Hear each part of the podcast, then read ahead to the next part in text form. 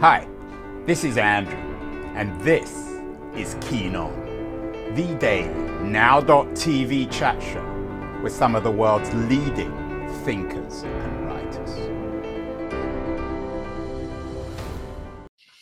Hello, everybody. It is Saturday, December the 9th, 2023.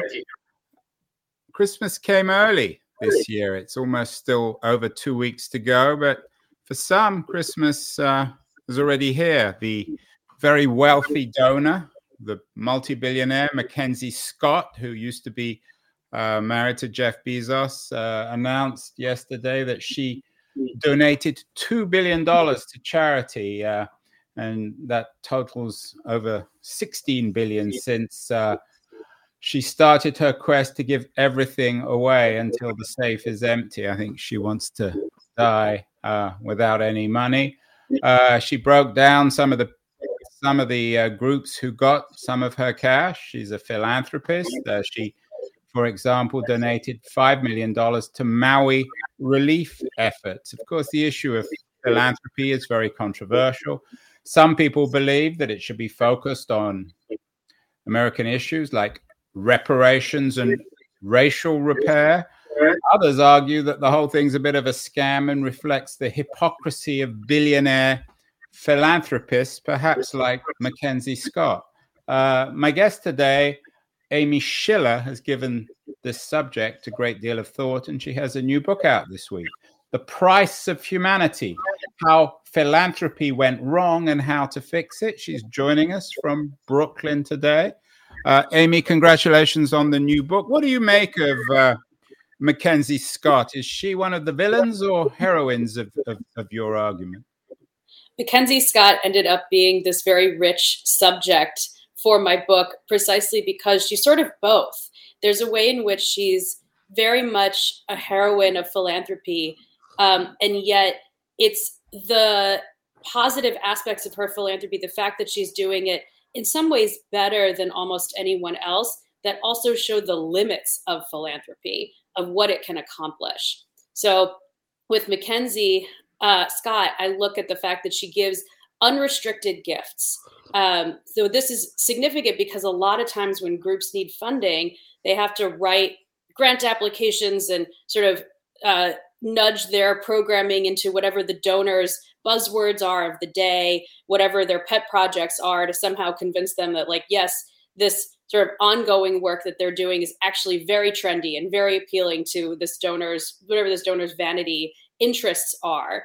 Um, and then they have burdensome grant requirements. So the fact that Mackenzie has done away with that and has just said, my team is going to quietly vet organizations that I give to. And then at the end, with no burden or responsibility placed on the organization, they're going to just receive news of this unrestricted windfall that they can do what they like with, with which they can do what they like. It's really quite revolutionary. It really decenters her as the donor and says the organization should have this funding to do what what has with as they see fit.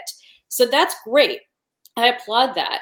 I think that's a necessary change in philanthropy. And then you have, as you point out, the fact that she's giving away billions and she probably does plan to die with very little uh, money. I'm sure not destitute, but you know, to have given away the bulk of her wealth. Um, and she's really following through. So, unlike a lot of people who signed the Giving Pledge, um, she's not waiting until she dies to bequeath it. She's really um, offloading it at a very, very rapid rate. So that's all great. Um, where, and I would hesitate to call this villainy, um, but where I think there's a downfall or a disconnect is that um, Mackenzie Scott has talked about wanting to address massive social inequality through her giving. Um, she wants this to go to social service organizations that help marginalized populations. She wants this to go to um, communities of color. Um, she wants to do this in a way that's not about giving to elite institutions, which is another sort of trend that she bucks among her peers. But she wants this to go to, you know, communities on the ground that are in need of support. And that's all fine and good, except that if she were really concerned with economic justice and racial justice, she might be more confrontational. If she has these billions of dollars to give away, she might give them to union strike funds. She might give them to um, political organizing or political advocacy. She might embrace giving to C4s that do political lobbying as opposed to C3s. She may do some of that and not publicize it, but it is noteworthy that um, even the best philanthropist, if your aim is to somehow rectify social injustice, even giving away loads of money to the most marginalized populations is not really going to make a difference in the conditions that cause their marginalization. And I, I find myself, and I think a few other critics, a bit frustrated um, that her aperture is so kind of fo- it's so focused downstream on how to alleviate the effects instead of like really more aggressively using the power that she has with her wealth to intervene in the causes. Yeah, I have to admit that sounds rather vague. I mean, what's she supposed to do? Start a political party? I mean, that. And what's the difference between, say, starting a political party and philanthropy? If you take that argument, if you want to make the world, in your view at least, a more just place, um, aren't all aren't the Koch brothers philanthropists, or at least they would argue they are, because they're trying to make the world a better place. Well, I would argue that there's there is a difference between philanthropy philanthropy is not a good tool for solving political problems. So what she's really identifying is um, a political problem that she's trying to solve through philanthropy. And i don't think those two go together. So my sense is you know if her concern is injustice then uh, there are uh, nonprofits and there are also you know C4 lobbying that lobby on behalf of working people, um, that lobby on behalf of policy change and financial regulation, that would be excellent recipients of her money, um, that would again be intervening further upstream in the causes of injustice.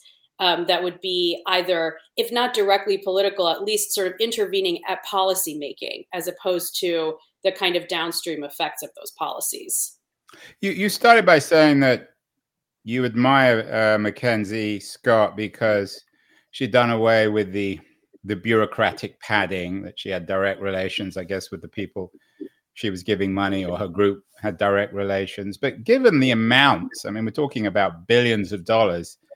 There isn't isn't there a lot of fraud, a lot of scams, and a lot of just sort of, if not scams, a lot of a lot of hype that you need bureaucracies, you need committees, you need fact checkers to make sure that you're giving right. uh, to people who are doing what they claim to be doing. Well, she does have that. I, I want to be clear. It's not that she's sort of googling organizations and you know giving them this money away to her friends. She has a whole team um, at a, a, consulting firm. I believe it's Bridgespan Consulting Firm that does do all of that research for her and looks into the tax filings and the finances to make sure that the money is really being utilized well. And then they bring her this list, but essentially she gives them a very broad mandate and says, I want to fulfill you know these particular objectives again it's very secretive i can't say i know for sure what she instructs her team to do but i do know that she has fairly large team. Teddy Schleifer at Puck News has done a lot of reporting on this. So she does have a large team that does that sort of vetting. Um, but I think it's in service to doing it um, doing it quietly and not by placing that burden on the organizations to prove that to to then go through further effort to prove themselves to her. They're just using existing information that they have access to. So that I think is very positive because it really shows that she's not trying to add to the bureaucratic responsibility of, of the nonprofits, that she is taking that on with her team. We are speaking with Amy Schiller, the author of an interesting new book on philanthropy, The Price of Humanity How Philanthropy Went Wrong and How to Fix It. Uh, Amy, w- when you were talking, or when we've been talking about Mackenzie Scott and her desire to die without any money, giving it all away in her lifetime. Uh, Andrew Carnegie and those late 19th, early 20th century philanthropists come to mind. Um, is there a great deal of difference between people like Mackenzie Scott and Carnegie? Are they all operating on the same principles in terms of philanthropy? They're both grappling with the responsibility of having wealth um, this was one of the most interesting things that I found when I was researching them. That Carnegie, he wrote the Gospel of Wealth. He wrote other treatises that really laid out his philosophy about why giving things away and how he would give things away uh, was necessary for him as this person who had succeeded so massively. And Mackenzie Scott also used to write more. She doesn't do so um, now, but she used to write more on Medium. She would write these blog posts that really detailed her personal commitments and her sort of personal grappling with what it means to be a person of such wealth and to ha- and what her responsibilities were to others. So I find that to be the first sort of interesting layer that these are not only very influential billionaires for the amount that they're giving away, but in the fact that they are openly talking about the role of philanthropy and what it is supposed to accomplish. Where I saw a really interesting disjuncture is that Carnegie built things. He uh, he created things that I think are quite lasting and quite durable. He built the libraries that are yeah. now still existing across the landscape of the United States. And there's something quite valuable about the fact that he built these structures both because now they're kind of facts on the ground. They are places where people go that they're attached to. They anchor these communities. Um, they are sort of sanctuaries from the market. We, I feel like I hear all the time. Um, we couldn't have we couldn't build or create libraries today because the idea of everything being commodified is so totalized that we couldn't possibly conceive of having a place where you could simply access freely access books. Of course it's all underwritten by taxes and maybe some grants but nevertheless that you wouldn't have to pay for the books that you were reading. Um, it's quite revolutionary. And there's a certain irony to the fact that carnegie the much more enthusiastic capitalist built this um, decommodified space whereas Mackenzie Scott's profits are from the commodification, at least originally, of books. And it doesn't seem as though she's, um, you know, divested from Amazon. So there's there is a certain um, duality to each of these people that says, like, wow, for all of um, Andrew Carnegie's bluster and Mackenzie Scott's sort of anguish about capitalism and wealth, strangely enough, I I wonder if Carnegie built and created the spaces that more effectively resist the totalizing ambitions of capitalism than what Mackenzie Scott is doing, which, while very noble, again, it's not really creating any kind of alternative to the marketplace, with some exceptions, which I can get into, but it's not really fighting back against the marketplace. It's simply palliative in its effect. So, are you um, suggesting then, and this comes back to your earlier point, that uh, I I, I, I, I'm say I challenged you, but I questioned that philanthropy these days. To be a good philanthropist, and I use that word, those words carefully. Good philanthropist, of course. I guess you're saying there can be some bad philanthropists.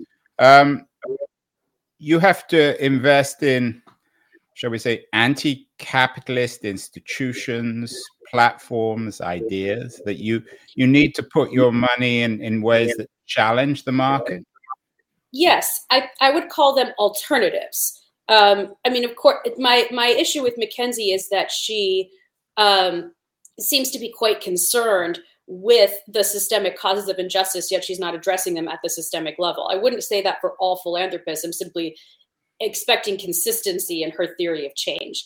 Um, that said, uh, I do think that philanthropy can provide alternative spaces to the marketplace. They can provide places that democratize access to knowledge, to beauty, to art, to community. That that seems to be very important, and it seems to be a thing now that only philanthropy really has the freedom and the incentive to produce.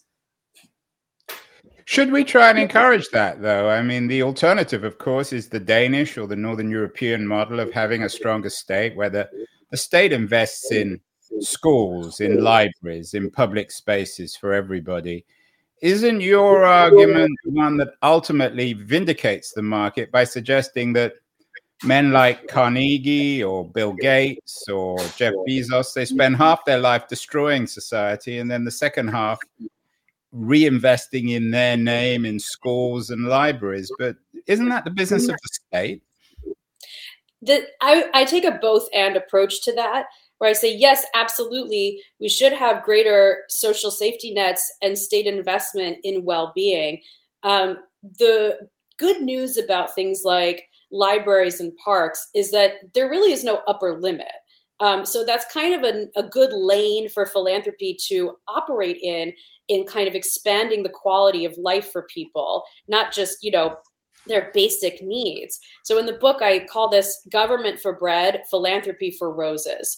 And I think there's two reasons for this. Uh, one being a kind of pragmatic understanding of the political possibilities in the short and medium term of like what is possible with the sort of austerity um, regime that we're under and neoliberalism. Like how how likely is it to have governments really commit to these institutions that provide quality of life? I think unlikely but even if one were to be a bit more optimistic and say it's possible even with robust government funding, wouldn't we still want philanthropy to exist to supplement, to pluralize, and in some ways to hedge against potential retrenchment from government? So we would still want philanthropy around for that reason. And then there's a third reason, which is philanthropy means love of humanity. And there's something very humanistic about creating these spaces that really express a love for human capacity to create, to imagine, to congregate and i would want to preserve that i think there's something quite worthwhile about that that we would if we can redeem it in philanthropy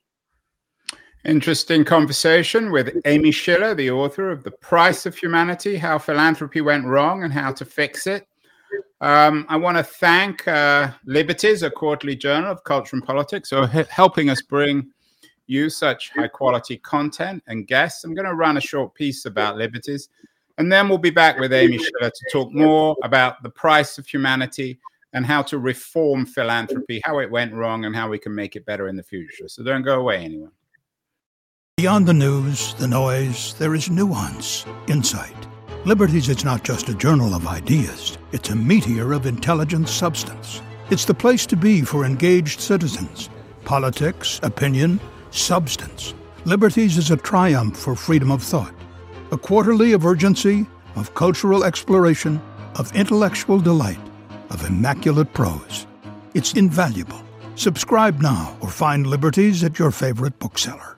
And you can subscribe to Liberties at libertiesjournal.com. We are talking about something equally, if not more, invaluable uh, philanthropy, how we're supposed to use money or how the wealthy can use money to make the world a more just place. We're talking with Amy Schiller, the author of The Price of Humanity, a woman who's given a great deal of thought, both in theory and practice, to the issue of philanthropy. Amy, let's talk about some positive models. We've talked, um, Jeff. Uh, we've talked about uh, Mackenzie Scott and, and, and Jeff Gates, uh, uh Bill Gates, Jeff Bezos, uh, Andrew Carnegie.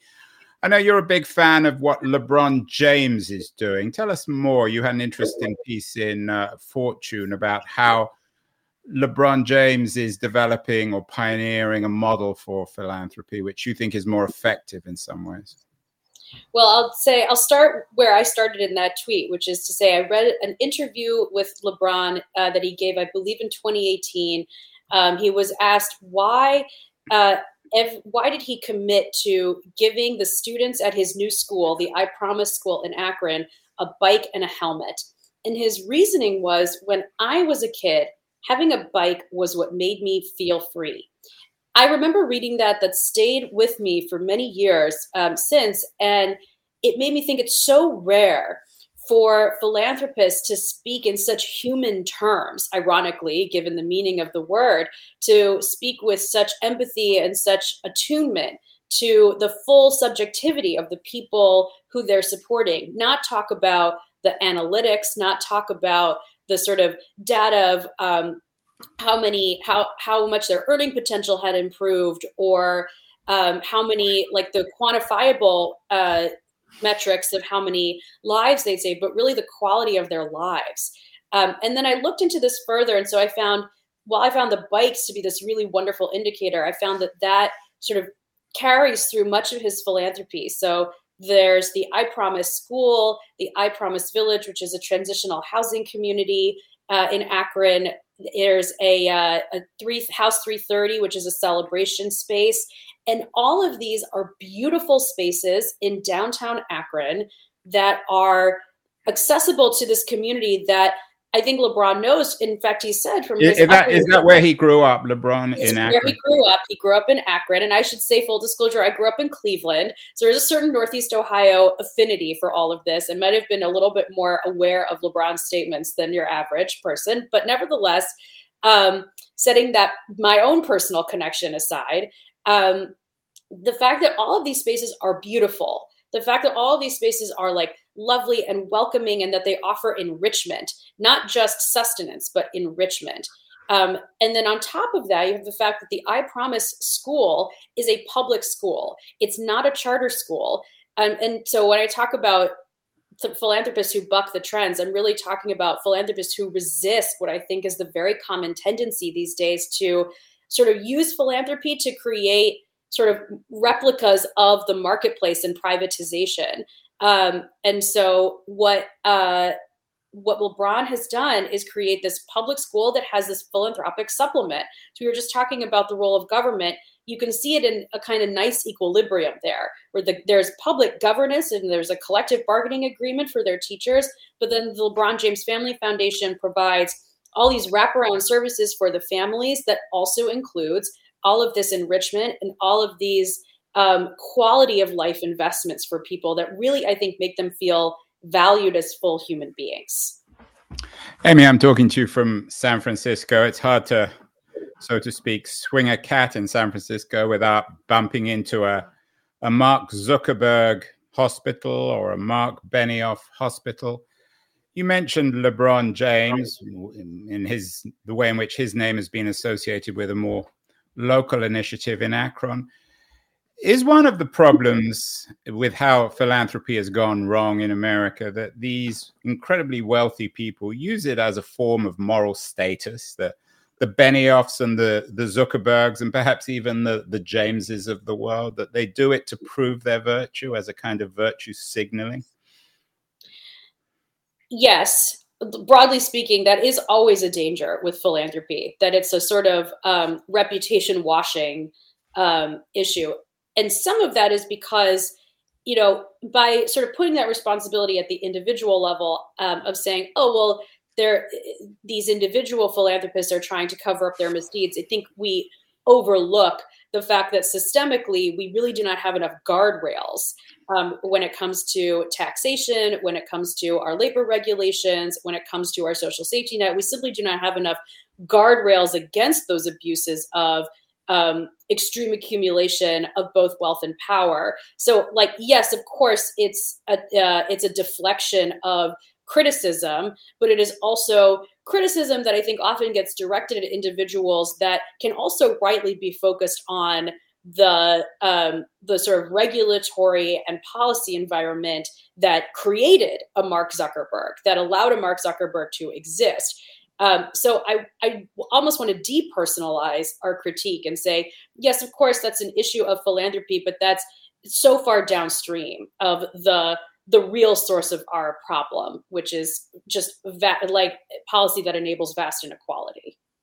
Isn't there a certain irony, though, to a book about philanthropy that suggests that uh, philanthropists should be giving money to ideas and movements that challenge the system, but it's the very nature of the system that creates the multi-billionaires, the the Mackenzie Scotts, the Jeff Bezoses, the Mark Zuckerbergs, the Mark Benioffs, the LeBron James, who give to philanthropy. In a sense, what you're suggesting is the good society is one without philanthropy.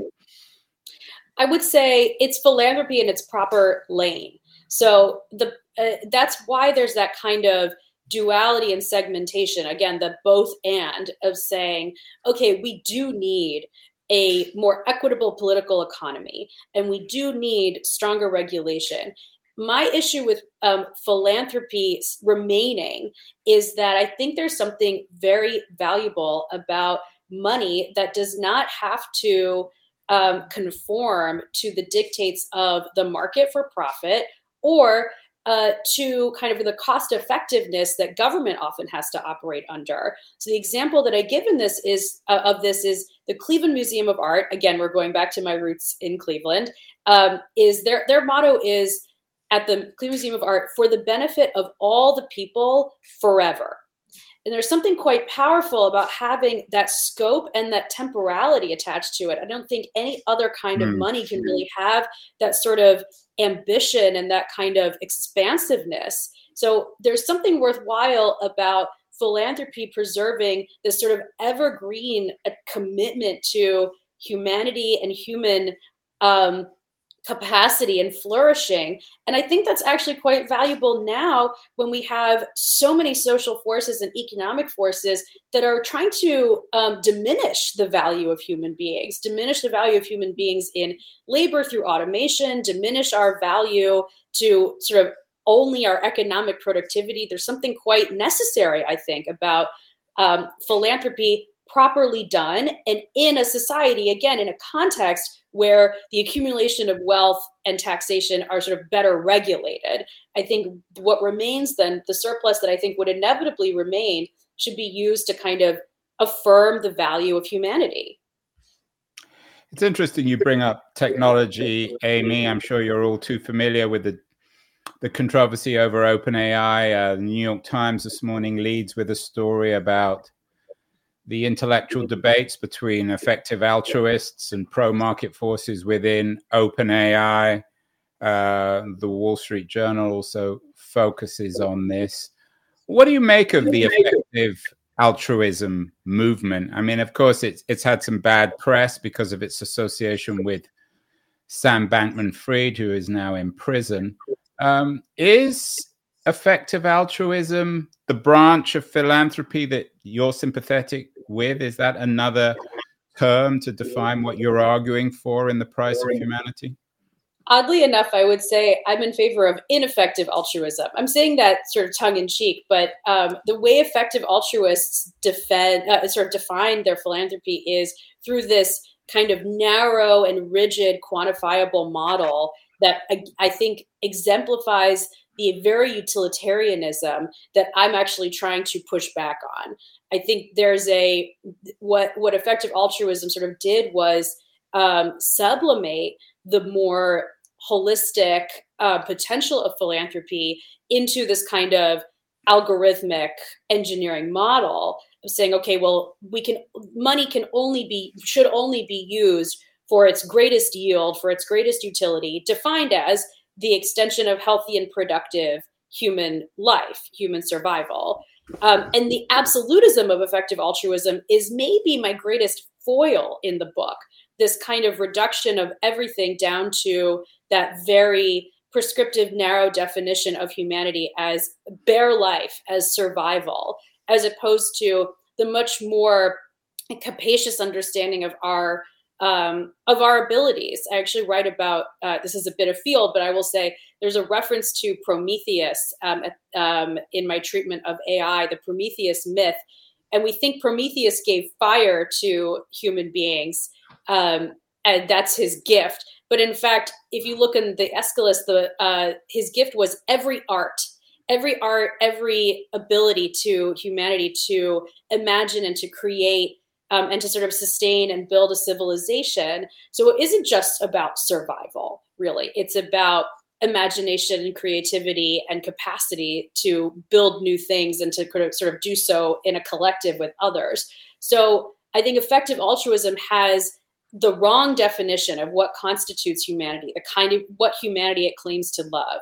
And my definition of humanity is really about human flourishing and full human potential. So, no, I don't endorse effective altruism. I endorse a kind of altruism that, by their lights, would be seen as ineffective because it's not does it's not designed to create immediately quantifiable, measurable impact. It's meant to create the sort of evergreen cultivation of human flourishing that is difficult to measure, and I think by design is so.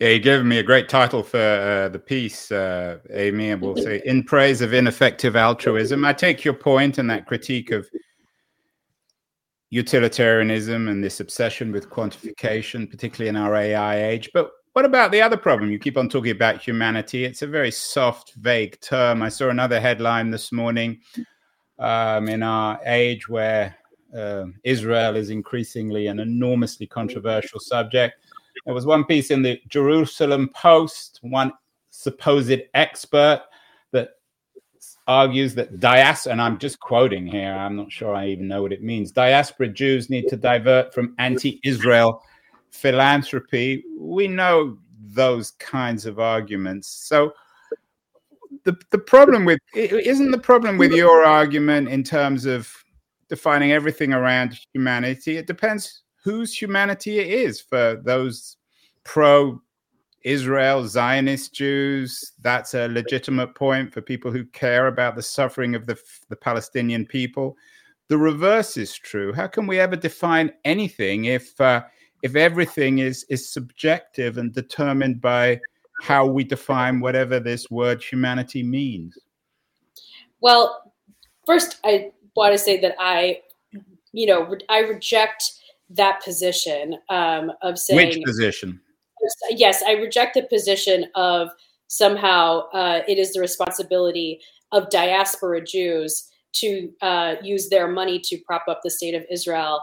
Um, that I think that in fact has been a um, that I think has been a real problem and a real I, I think it has only further inflamed um, the conflict and um, and the the um, the destruction of the conflict um, is this sense that somehow um, diaspora Jews need to continue funding another state's uh, acts of war. Um, so I fully reject that, um, and I I take your point about you know it really comes down to well whose humanity is are we seeing? My hope is that by taking philanthropy um, to really as a tool to expand our empathy for others and to create the spaces that actually put us in contact with other people maybe even people unlike ourselves um, that that would help us um, kind of nurture these qualities of greater empathy as opposed to this sort of retrenchment uh, that i think comes from really not having places and spaces to experience the full plurality of human life. That i think that's a real dearth of like our local lives of our national life and our national culture. So my hope is that you know in a very long term way in a very long scale way uh, that those spaces would somehow um, engender a more open sensibility towards the humanity of all others and not just the humanity of people that we will organically interact with and identify with Amy, final question. You revealed your hand when it comes to your suspicion of AI and the quantification of everything, and uh, at least in your mind, a degeneration into this hard utilitarianism. But um, we're, we're, ending all our conversations these days on Keen On with a question about AI. Uh, it's neither good nor bad, of course. Some of it will be done for good, some not for, for not for not so good, and it will create a huge wealth, which will I guess will eventually come back to philanthropy, uh, in part at least. But if there was one thing that you would like to see AI fix in the first part of the 21st century, what would it be?